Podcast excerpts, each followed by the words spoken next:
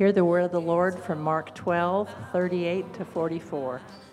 He also said in his teaching, Beware of the scribes who want to go around in long robes and who want greetings in the marketplaces, the best seats in the synagogues, and the places of honor at banquets. They devour widows' houses and say long prayers just for show. These will receive harsher judgment. Sitting across from the temple treasury, he watched how the crowd dropped money into the treasury. Many rich people were putting in large sums. Then a poor widow came and dropped in two tiny coins worth very little. Summoning his disciples, he said to them, Truly I tell you, this poor widow has put more into the treasury than all the others. Truly I tell you, for they gave out of their surplus, but she, out of her poverty, has put in everything she had, all she had to live on. This is the word of the Lord. Thanks be. Thank you. Gotcha. All right, let's get to it. Uh, it is our, our customary practice here uh, to preach through books of the Bible. So we're in the book of Mark, um, and we're just at the next passage. Um, I'm actually excited to talk about it. Uh, one of the things that you get right off the bat when you look at the passage is we learn that what is impressive to us is often not what impresses the Lord.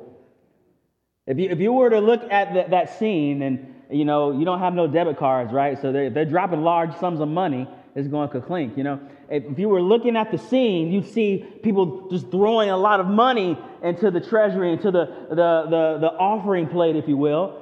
And then you see this woman maybe drop one or two coins.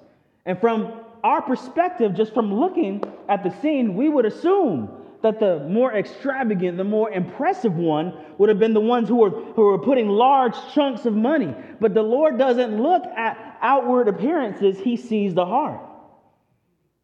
Often we think that the Lord is requiring of us large public acts, which sometimes that could be the case. But most often, the Lord is concerned with faithfulness.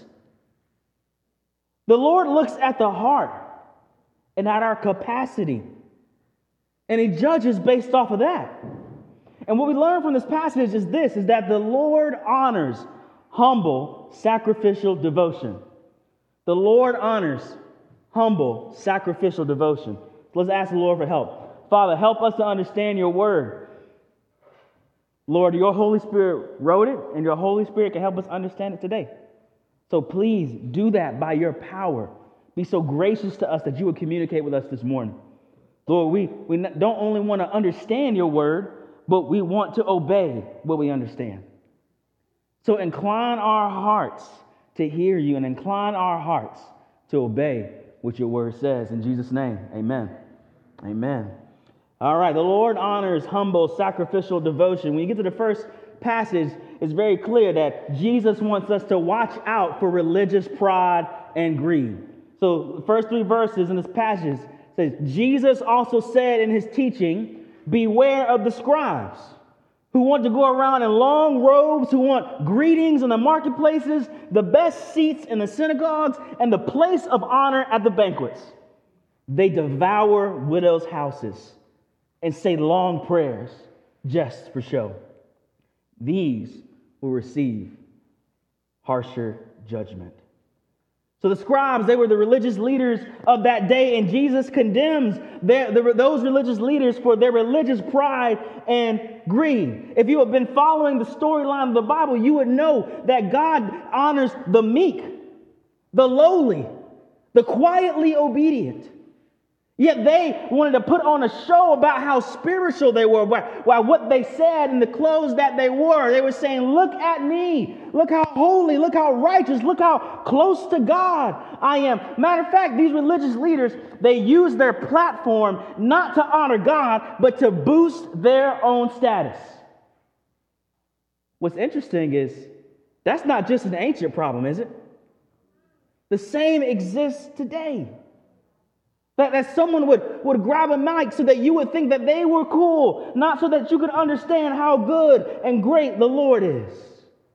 If they had to watch out for it in Jesus' day, certainly we have to watch out for it today.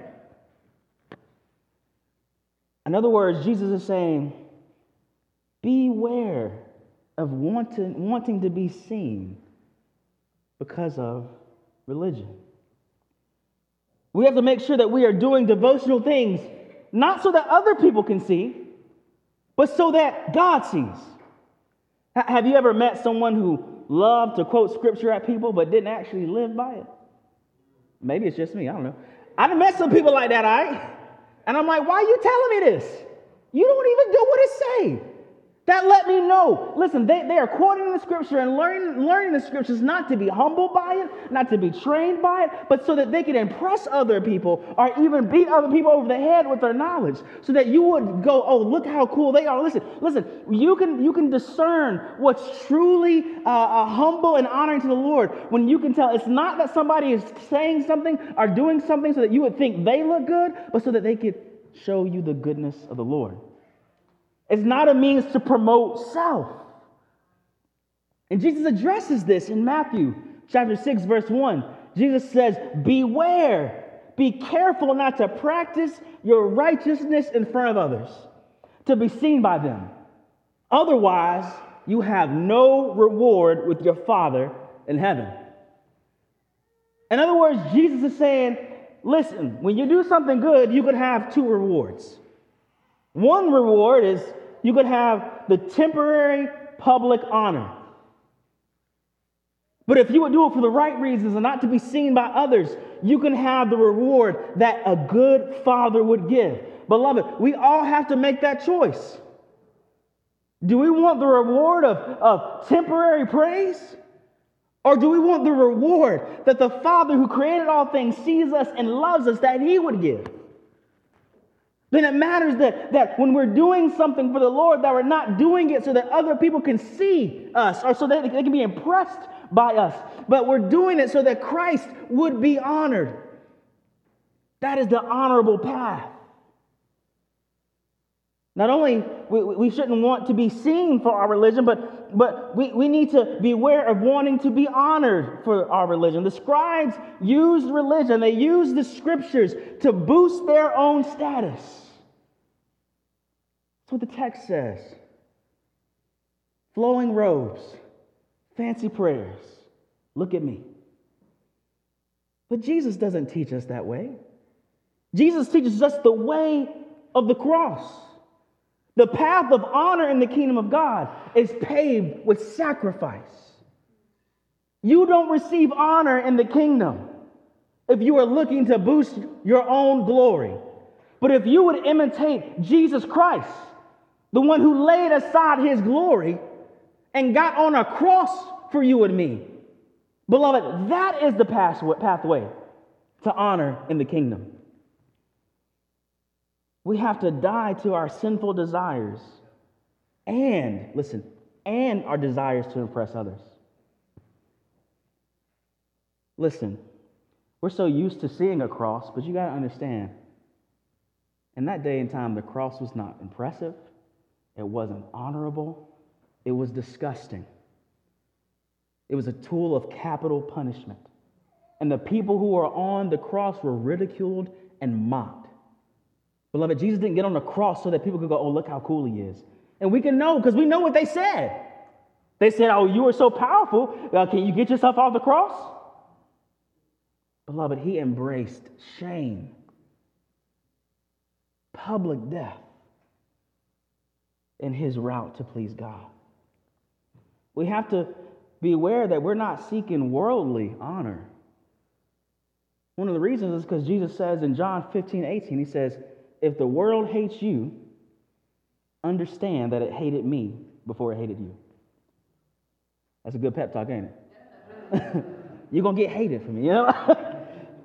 the reality is this is there will be times when you and I have to go against the grain for the sake of Christ and the sake of truth. And if you have trained yourself to do things to impress other people, when that moment comes when you have to go against the grain in order to honor Christ, you won't choose it. But if you know from the outset that there's some things that we'll do, I mean, there's stuff Jesus tells us to do that people like, like being nice to people, but there's some stuff he tells us to say that people don't like. So if you know off the bat, There are going to be times when, because of obedience to God, I'm going to experience some problems.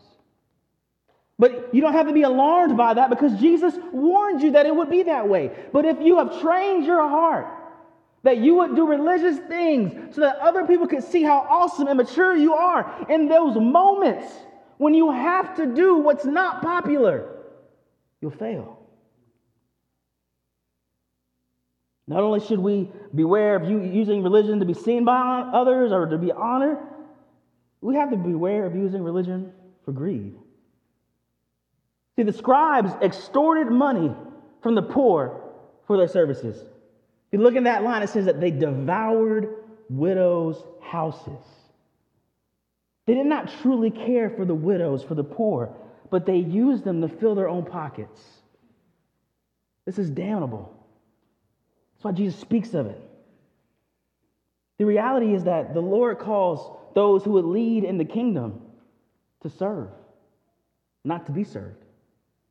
Is that not what he said? He said, I, I, he said, he said, I didn't even come to be served, but I came to give my life as a ransom for many. He didn't come to be served. He came to walk the path of a servant. It even says in 1 Peter 5 2, when he's giving instruction to those who would be pastors, he said, Shepherd God's flock among you, not overseeing out of compulsion, but willingly, as God would have you, not out of greed for money, but eagerly. Jesus set a path that we should follow. You're like, when have I ever used the Lord for greed? I don't know if I've done that. I remember one time I was, I was uh, at the store and I met this guy, and we, we started talking about the Lord, and I'm like, oh man, this is my boy. You know what I mean? We, we, were, we were driving, you know what I'm saying? We, we, I, I felt like some connectivity, and then, you know, the next day he emailed, he emailed me, he's like, hey, by the way, I want to tell you about this business opportunity. and uh, I politely said, I ain't really worried about your business opportunity. But I like that you follow Jesus. I ain't hear from him no more. He used that connection that we had over Christ, or that I thought we had, as a means to boost his own sales. The God will judge prideful, greedy leaders harshly. Why is that? Because Jesus himself was humble and generous, and prideful, greedy leaders are an inversion of the gospel. If leaders ought to imitate Christ, but they are prideful and greedy, they are preaching by their lives a false gospel. Those who lead in the church must seek to display Christ. Because if we don't, it blasphemes what Jesus is actually like. And God cares if he's misrepresented, as would you. So we keep going in the text and we find out that Jesus does not judge like us. In verse 41 and 42, it says, Sitting across from the temple treasury, he watched how the crowd dropped money into the treasury. Many rich people were putting in large sums. Then a poor widow came and dropped in two tiny coins worth very little. As I said in the beginning, an onlooker could assume that the rich served better and did a more honorable thing than the one who was a widow. That lets us know that we are always judging what we can see. And we often value irregular large acts of service over consistent small ones. This is an improper judgment. Jesus sees our true service. Jesus sees our acts that impress others but don't cost us very much. I'll give you an example from my own life. Listen, I talk to people about Jesus like every day of the week. And for me to get up here, it is not that much of a sacrifice for me. But for some of you, if you came and spoke, that would be much greater of a sacrifice. So I, I take compliments real loosely because I don't want to take credit for something that wasn't that much of a sacrifice. Listen, there are things that, that you do that might impress others, but that they don't cost you a whole lot. So you need to guard your own heart. That's why when, when someone says to me, like, good word or good sermon or something like that, I say, praise God. I want you to understand, I'm reminding myself, don't be a dummy, Will. don't you take that glory, it's not yours.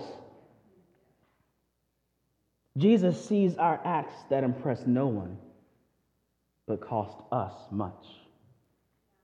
The widow gave more in comparison than the rich, right? And he sees that and he honors that. Jesus sees when, when you have forgiven that person that pains you and hurt you greatly, and nobody else might have seen it, but Christ sees it and he honors it. What I love is that the scripture teaches us that Jesus judges based on our capacity. Let me explain. She gave all she had, though it was very little. And Jesus said, I see that. I, I, I, will honor that. I want you to understand something. The fact that she had very little was not a judgment about her character. So let me make it plain. All of us in here have different capacities for different things. Some of us are more outgoing than others, some of us have more money than others. Pick the thing. And oftentimes we are judging each other based off of capacity in the sense of, well, you can't do what I do, therefore you're wrong. Well, friend, you might not know their capacity. So you need to be very careful.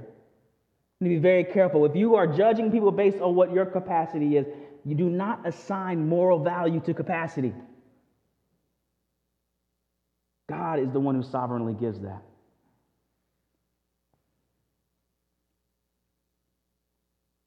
It, it, it really burdens my heart because I feel like a lot of people have been hurt because they are judging people off of what is normal or easy for them.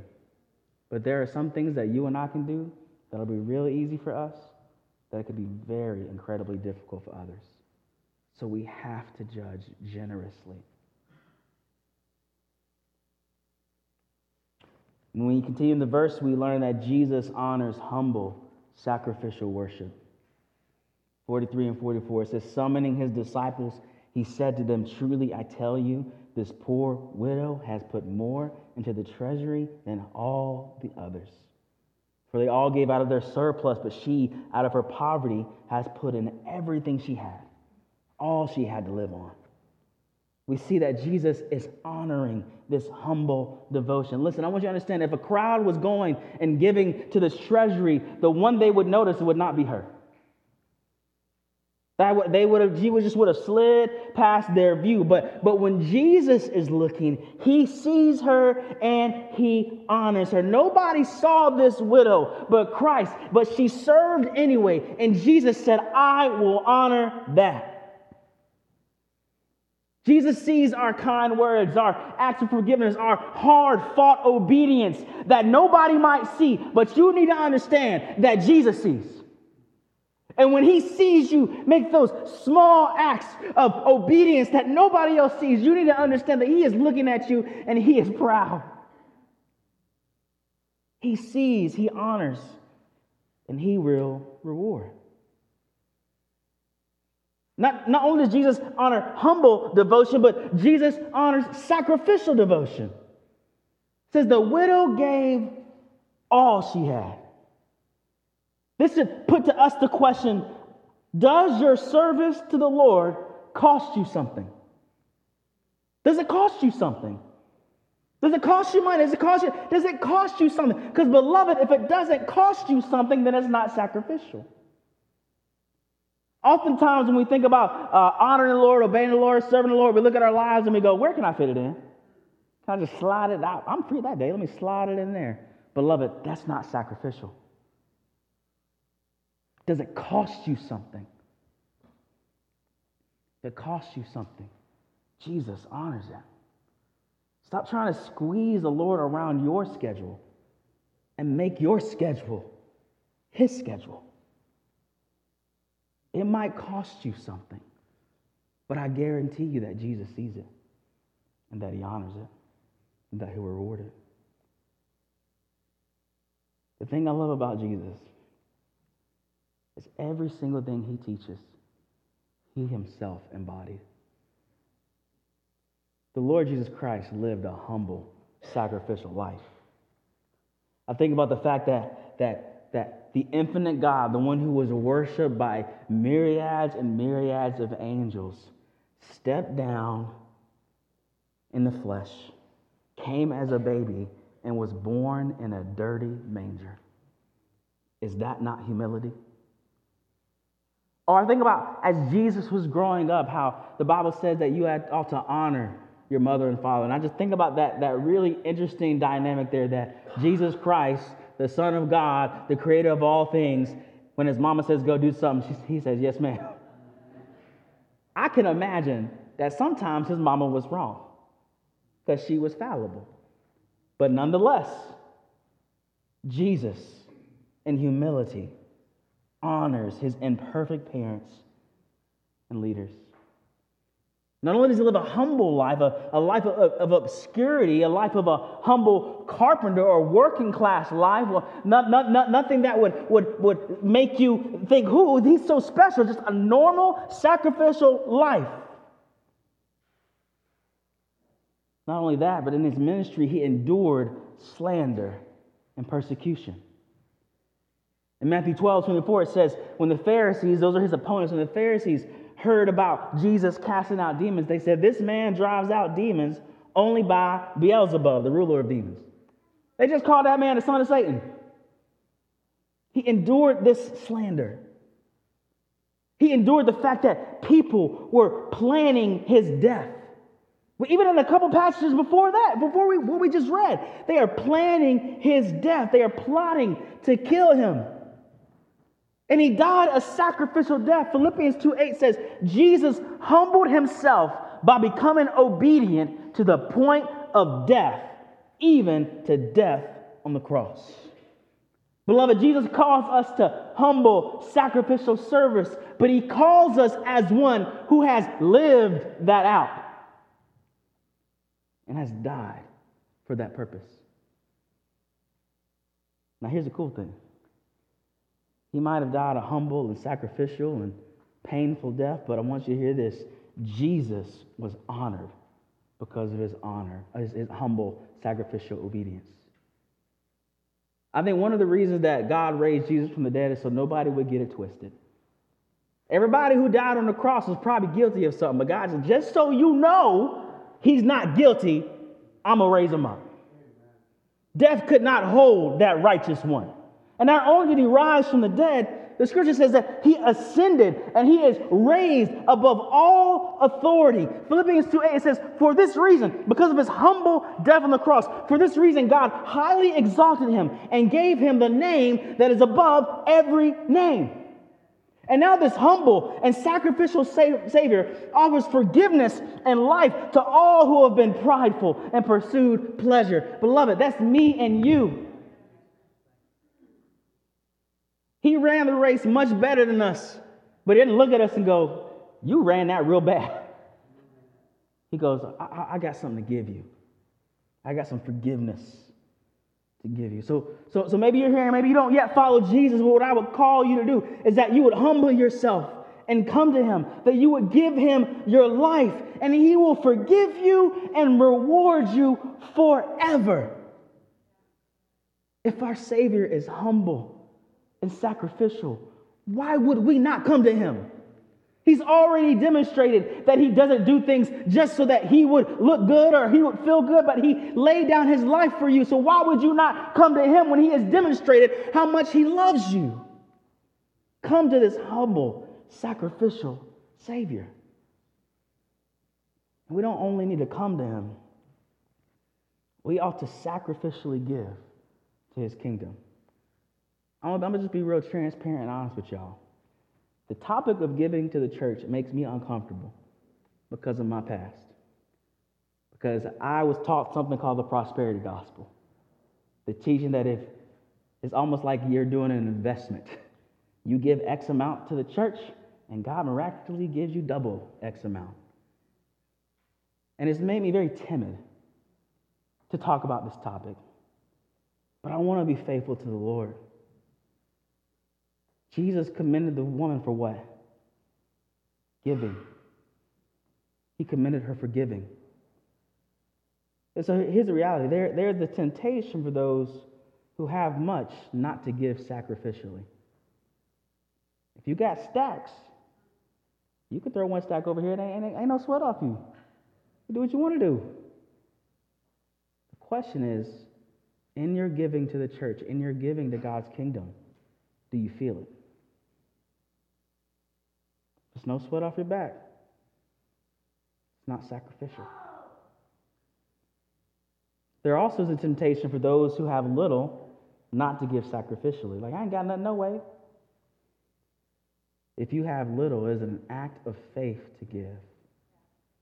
You remember that Jesus sees you and he will take care of you. Jesus says in Matthew 16 and 1, says, For where your treasure is, there your heart will be also. So, so beloved, we're supposed to give sacrificially to the church and to the ministry, not, not so that you can make me happy or anybody else happy. It's not about what anybody else thinks. But am I showing humble and sacrificial devotion to the Lord? A lot of people ask, How much should I give? Well, first, I don't know. You need to ask the Lord. But I give you a measuring stick. Every time there is an amount given, it's always 10%. So I use it as a measuring stick. So if you if you got a lot of money, like, oh, that's easy. Well, maybe you need to get a little bit more than 10%. it's easy to you. If you don't got a lot of money, you're like, that's impossible. Maybe you can work towards it. But nonetheless, Jesus sees our sacrificial devotion. He sees our obedience, and he will reward it. So not only do we have to faithfully give according to our capacity, we ought to give ourselves to unseen service because we know that Jesus sees. The, the people that you serve most often are those that we are already connected to through our roles and responsibilities. The people that I have the opportunity to serve are the people I live with my wife and my children. Most of your unseen service will be towards your family, friends, coworkers, our neighbors. And that might not feel special, but that's the point. That's the point. You serve those around you in these unseen sacrificial ways, expecting not to be rewarded by those looking, but the one who sees all. And beloved, this includes serving in the church as well. I want you to understand something. Serving in the church must go beyond what you think is personally satisfying. I want you to imagine a scenario in which I tell one of my kids to take out the trash. And he goes, I don't feel like the Lord called me to do that. I'm like, did you help make the trash? I mean, like, what do you mean? What, do you mean the Lord ain't called you to? We got to do it. And you're here. Why can't you not? I, I, just, the Lord didn't come down in the vision and tell me that I should take out the trash. You better get the trash out, dog. You look in there, there's some of your stuff in there. You feel me? So let's be real. Don't be contributing to the trash if you ain't gonna take it out. You feel what I'm stepping in? If you're a part of a family, you do family chores. Here's the deal. Here's the deal. If, you if, if my if my children don't do that chore, my wife, who has chores that they can't do, has to do more. Understand that when you sit back and do not serve, you are heaping burdens on other people. You need to understand that. Serving is a way that you can show love to those who are serving greatly. I want you to understand something. There, there are people in this church who probably serve too much. They, they be happy about it, but they probably serve too much. But one of the reasons that they serve is because there's stuff needs to get done. And if you sitting there going, Well, I don't feel called, I, I don't care if you feel called. The trash got to get taken out. Maybe I don't want to take the trash out. Maybe you can take some of it out. Well, we sacrifice for the mission of the church because it's our family. And you don't like everything you have to do for your family, do you? You're not like just grinning in ear, changing a diaper. But somebody got to do it. So, beloved, don't, don't, don't let the excuse be that that doesn't personally satisfy me. Because we're a family. We have stuff to do. The Lord honors humble, sacrificial devotion. He sees it when we serve when we don't want to. He sees it when we show kindness and we don't feel like it in our hearts. He sees it when we give and it hurts. He sees it, beloved, he sees it and he will honor it. Let's pray. Father, I thank you so much for your word and how it, uh, how it challenges. It challenges, it uh, convicts, but, but you don't challenge and convict for no reason. You challenge and convict so that you might heal, that you might uh, sanctify, that you might make better. So, Lord Jesus Christ, I'm asking you that you would use your word to make us more like you. In Jesus' name, amen.